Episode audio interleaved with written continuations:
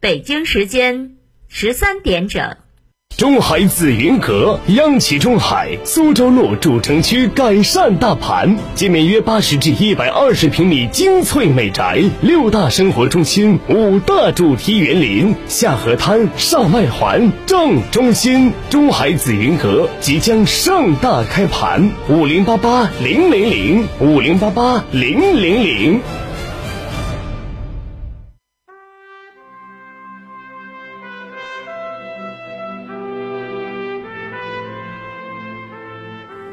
历史与诉说，秦理与真相，欢迎收听广播剧场《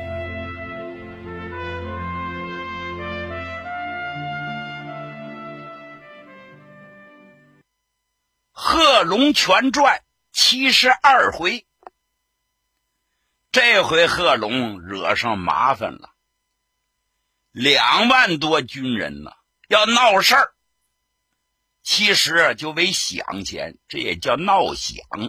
您想啊，干了五六个月了，光干活不发饷钱，谁没有怨气？谁没有牢骚？吃粮当兵啊，有的人养家全小，就靠这点饷钱。这不给发钱，等于卡了脖子要了命一样，是沾火就着。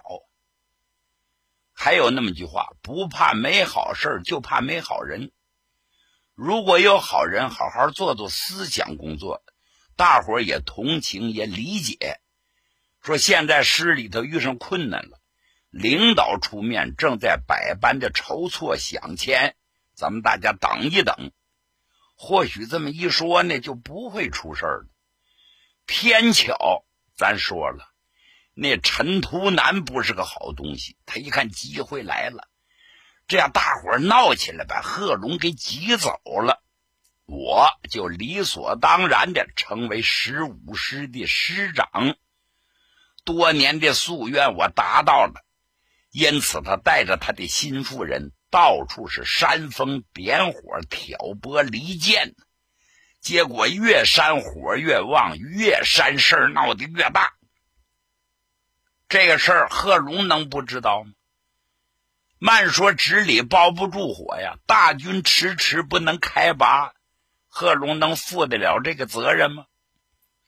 贺龙啊，一开始还派了个调查团，仔细摸摸底，了解了解情况。等调查团回来向他一做汇报，贺龙气得把桌子一拍：“陈图南呐，陈图南！”你真叫我寒心呐！我真没想到你在暗中拆我的台，给我下绊子，用冷兵器扎我的心呐！把贺龙这回可气翻了。贺龙马上告诉勤务兵：“把我那皮包给我拎着，跟我到一团去。”谁敢去？一般胆小的，底下正闹事的时候。你去了是引火烧身呢。贺龙一身都是胆，明知山有虎，偏向虎山行。他知道他不亲自出面弹压，他不出面去解决这个事儿，躲也躲不了。书说简短，贺龙到了第一团，有人喊：“师长驾到！师长到！”贺龙昂首挺胸，先来到教军场，一声令下，第一团全体给我集合。您别忘了，不管这人怎么闹，兵随将令，草随风啊！命令是高于一切的。师长下令集合，谁敢不听啊？你就有天大的牢骚，你得忍一忍，让一让。因此，队伍很快集合了，整整齐齐站好。有的人眼睛还挺尖，一看贺龙的勤务兵夹着个大皮包，看那样分量还挺沉，心里高兴。怎么样？这闹得不错吧？看来皮包都拎来了，要给我们观想啊！肯定是这么回事有些人心里的暗暗高兴。咱们单说贺龙，站在队伍的前面。第一团的团长罗仁挎着军刀，戴着白手套，站在贺龙的身后。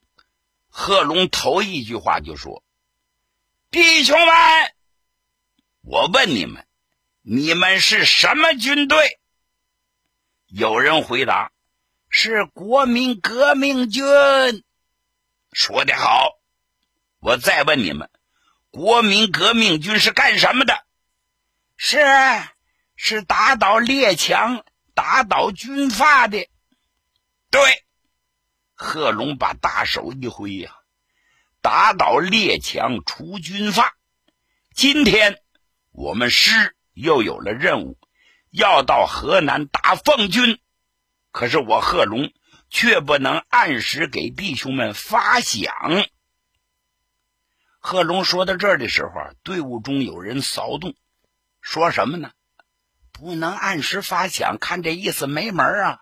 咱白等了，今天还是不能观饷啊！贺龙停了一下，接着又说：“各位，我贺龙自两把菜刀砍盐局以来，没扛房子，没带地，两个肩膀扛着一个脑袋，为了什么？为的是老百姓过好日子。今天。”国难当头，国家正在用人之时，有人挑拨是非，怨我贺龙不发饷，还说不发饷就不上车，有这话吗？啊，这是诚心破坏北伐，要受到军法制裁的。话又说回来，你们谁也没卖给我贺龙，可我贺龙行得正，立得直。我贺龙对得起大家，我要行不正立不直，你们枪毙了我，我还要感谢大家为民除了害。可是你们谁要做了破坏革命的行为，我贺龙也不能饶。说到这儿，他忽然大喊了一声：“一三五连连长出列，三营副出列。”三个连长，一个营副，立刻出了列。他们望着贺龙那咄咄逼人的目光，几个人的腿肚子有点发颤。二营副的腿肚子都转了筋了。贺龙朝勤务兵一抬手，那勤务兵哗拉开拉锁，在皮包里取出来的是什么呢？是绳子。哪来的钱呢？拿出绳子。几下就把这四个人捆了个结结实实。贺龙对大家说：“众位看见没有？这四个人煽动军心，破坏北伐，罪该枪毙，拉下去。”又过来几个卫兵，把这四个人连拖带架从队伍的前边走过去，要奔铁路桥那个方向执行枪决。一连、五连的连长走在前边，四连长和二营副走在后边。在队伍前面经过的时候，这个四连长啊，突然用山东的口气就喊开了：“各位弟兄们，难道你们就眼睁睁看着我们去送死吗？闹得响钱！”也不光是为了我们几个，也是为了大伙儿着想啊！你们就一言不发，看着我们送死不成？他这一嗓子喊的很厉害，声音也很高，在场的人都听得清清楚楚。有个叫李葫芦的士兵，此人平日间呢，就有点愣头青，有点天不怕地不怕的意思。当他听到四连长这么一喊，不知哪来的这股精神呢？立刻举枪喊道：“报告师长，杀不得呀！要杀那得杀你！”啪！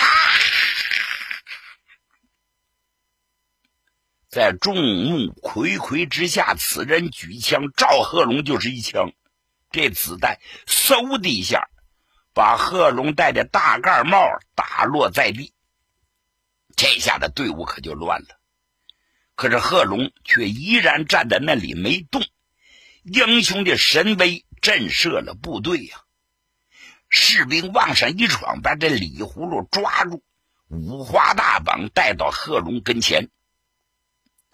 贺龙看了看他，你叫什么名字？喂，我叫李葫芦。李葫芦，你是什么时间入伍的？我我原来在叶开心那儿，才补过来，日子不多。贺龙过来，在他脑门上弹了一手指头。娘妈的！我说你的枪打不准，要是我的兵，老子的脑壳早就他妈掉了。嗯，你这手头一点都不准。这李葫芦啊，到了现在也吓得魂飞魄散了，站都站不住了，一个劲儿的哆嗦。最后，贺龙说：“算了，念你一时糊涂。”把绳子解开，快归队吧！李葫芦回到部队。这时，贺龙啊又高声喊道：“弟兄们，有人说我们的饷钱让周主任拿走修什么公馆去了。我告诉你们，这纯属是胡说八道。”他又从皮包里拿出一张银票，说：“各位看见没？这张银票是周主任。”近日回到铜仁，卖了祖传的全部家产给我们做饷钱。周主任还有那些共产党员，他们一步一个脚印难道你们看不见吗？贺龙把这张支票在众人面前一晃，很多的人都低下了头，有的人后悔自己不该这么做，有的人抹了眼泪了。之后，贺龙唰一声把衣服扣子解开了，拍着里边补丁摞着补丁的汗衫，跟大伙说：“当初大伙跟我贺龙干什么？为穷人打江山，做天下。如今几个月的饷钱没开就要反水，你们是给我贺龙好看呢，还是给那些王八蛋好看？”这时候，有人仗着胆子就喊：“师长，我们的脑袋都交给老百姓了，三年不发饷也一样干。”贺龙点了点头，说得好，这才像个军人说的话。就在第一团闹响的同时，其他几个团也被陈图南煽动的闹起响来，并有陈图南关系密切的。机枪营营长陈勤勋，手枪营的营长陈幼清，步兵营的营长刘锦兴和艾麻子等等，他们乘机啊拖走了三百多人，还有八百多人逃跑了。这些人大都是丧之人，有的还与贺龙拜过把子，可是，在金钱面前，他们倒下了。单说闹事的这天。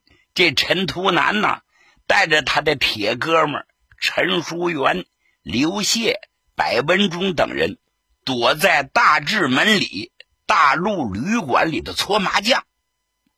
当此事平息之后，陈图南呢就劝贺龙服蒋，并说必有高官厚禄，同时故意向贺龙透露了许克祥欲搞军事政变的消息。贺龙当即把这个情况告诉了周逸群，周逸群立即告知武汉市公安局，并报告给中共中央。这时，武汉市公安局的局长是新上任的共产党员吴德峰。他一听，这还了得吗？他迅速派便衣在大陆旅馆把陈图南四个人逮捕，有人拒捕，当场被击毙。经审讯，这四个人是供认不讳呀。原来向贺龙开枪的士兵，就那李葫芦，原名叫李青林，他也是陈图南派人收买的兵痞。他们意欲在混乱中干掉贺龙，而后再干掉周义群，由陈图南出任十五师师长，而后投蒋反共。到了五月九号。武汉市公安局在市府路把这几个人执行着枪决。陈图南脑袋上挨了两枪，是当场气绝身亡，得了这么个可耻的下场啊！当时汉口国民日报载文称，公安局昨日奉令枪决蒋逆的反动分子陈图南、陈淑元、白文忠、刘谢等人。此后，武汉国民政府迫于压力，由汪精卫。谭彦凯等人主动出面，为贺龙部发了数月的欠饷，一场风波才告平息呀。不过也好，花钱买教训，通过闹事儿，究竟是个什么人也暴露无遗。贺龙的人马虽然粮饷紧张，但在全师即将北上河南之际。贺龙是想方设法，把在汉口欠的钱是全部还清。他这人办事只是光明磊落，不欠后账啊。而后带着大队的人马开拔。咱们话分两头。再说吴佩孚，自从被国民革命军打败，由武汉逃到郑州，孙传芳也逃到了山东。北洋的政权开始动摇，这时张作霖成了北洋集团的盟主，把他给显露出来了。还在一九二六年九月，北伐军与北军在两湖激战的时候，张作霖就在奉天召开了紧急的军事会议，讨论南下讨赤。会上。在要不要南下的问题上争论的是非常激烈。张宗昌呢是坚决主张南下的，因为北伐军眼瞅着就要打到山东，而他的全盘所有的财产全在山东。张作霖的老伙伴张作相、吴俊升一伙反对南下，主张是固守北方东三省。张作霖却同意张宗昌的意见，决定兴兵南下讨赤。时张作霖认为北伐军打败了孙传芳、吴佩孚，扫平了他脚下的两块绊脚石，而今孙吴两家请自己出兵，是天赐的良机呀！一定要利用这个机会抢占他们的地盘这个张作霖是个野心家，野心膨胀啊！他下定决心之后，首先他来到天津，在这里纠集了各方力量，准备南下对抗国民革命军。在天津的曹园召开的会议上，北洋败将们一致推举张作霖为安国军大元帅。一九二六年十二月一日这天。张作霖是满身戎装，穿着大元帅礼服，跪拜祭天，就任了直鲁豫苏皖赣浙闽陕晋察绥热吉黑辽安国军的大元帅。安国军一成立，美国、英国、日本帝国主义都庆祝支持。张作霖立即出兵两路，一路向西北进攻五原誓师的冯玉祥的国民军，一路进攻南军，大军数十万人，一水的新式武器，一鼓作气推到了许昌以南的汝南、绥平一线，那是嚣张一时啊！这时。那些被北伐军赶到河南的孙吴两军的残兵败将，以及河南的土匪恶棍等等等，都还了阳了，纷纷的跟北伐军对抗。当时河南境内有不少反动会道门，信阳的红枪会头子叫张峰三，外号叫张仙儿，您可听明白了？他可不是张三丰，他叫张峰三，外号叫张仙儿。张作霖的安国大军南下以后，便给这个张峰三儿委任了个官儿。而后，张峰三立即组织了他的神兵，干什么呢？破路挖沟。当时北伐军的兵员、给养、枪支、弹药都要靠着铁路运输。如果毁掉了铁路，对作战部队影响可太大了。当贺龙的十五师行抵信阳附近的广水时，接到了上级给他的命令，要消灭红枪会。可这时啊，张峰三指挥红枪会数千人。在信阳以南的东双河、柳林一带是破坏交通、拦截军车，妄图切断北伐军与武汉的联系，钳制大军北进。与此同时，又有山匪数千人，趁驻防柳林的北伐军北上之机，在柳林发动暴乱，匪兵拆毁铁路、抢物、杀人。严重阻碍了北伐军的行进。贺龙接到了扫清土匪和红枪会的任务之后，找到周逸群商量怎么办。周逸群说了：“红枪会多是贫苦农民，只要向他们讲清北伐的革命道理，他们呢会自动放下武器的。要揭露那些反动的家伙。”贺龙点了点头，说的对，就依你。于是周逸群便起草了布告，而后以独立十五师师长贺龙和政治部主任周逸群的名义发布了布告。这个详细的咱不必细说了，但是有些纲要咱还得提一提。布告上大致的意思是说，赵德河南红会。本系人民团体，农民武装自卫，适合本党目的。本军奉命北伐，为谋民众利益，犯革命军所盗，军纪严格严明，免除苛捐杂税，土地全归农民。仍有不孝匪徒，私通张密作邻，无故造谣生事，污人共产共妻。唆使红枪会员妨碍北伐进行，擅敢毁路拆桥，种种不法情形，现奉政府命令扫除不孝匪人。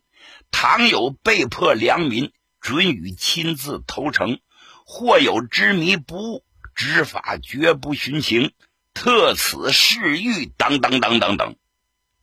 这上面大致把北伐军的宗旨目的。政策交代的清清楚楚，周逸群命人将布告实验了许多张，是四处张贴。这时，河南战区农民运动委员会也到处粘贴标语口号，如“帮助真正的农民红枪会肃清土匪，反对预征十九年的钱粮，打倒预征十九年钱粮的列森。”张峰三替弟兄们惹下了大祸。标语口号一共是二十三条，最后一条是“河南农民解放万岁”。革命军这一造声势，这一进行大范围的宣传，红墙会里的不少穷人全跑了。张峰三可急了，立即纠集三千多人，分七路。向住在九里关的独立十五师第五团展开了大型的进攻。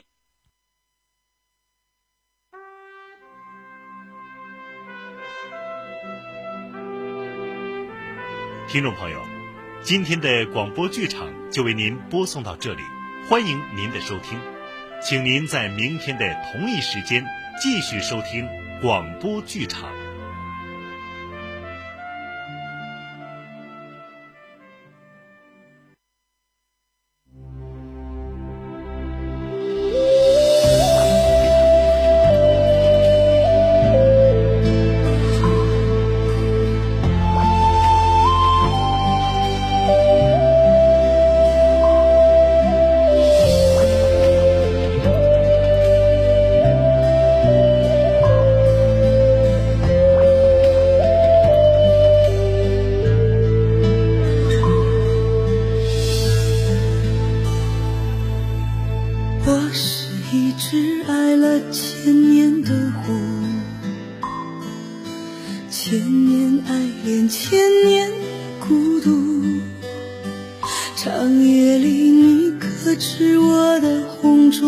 谁不？红尘中，你可知我的秀发为谁梳？我是一只守候千年的狐，千年守候，千年无助。情到深处，看我用美丽同时，听我用歌声为你倾诉。寒窗苦读，你我海誓山盟，铭心刻骨。金榜花烛，却是天涯茫茫陌路。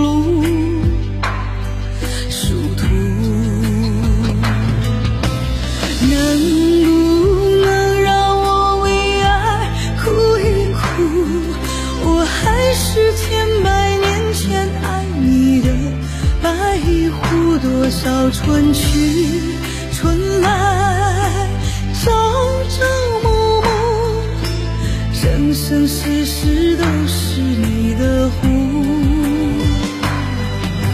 能不能让我为爱哭一哭？我还是千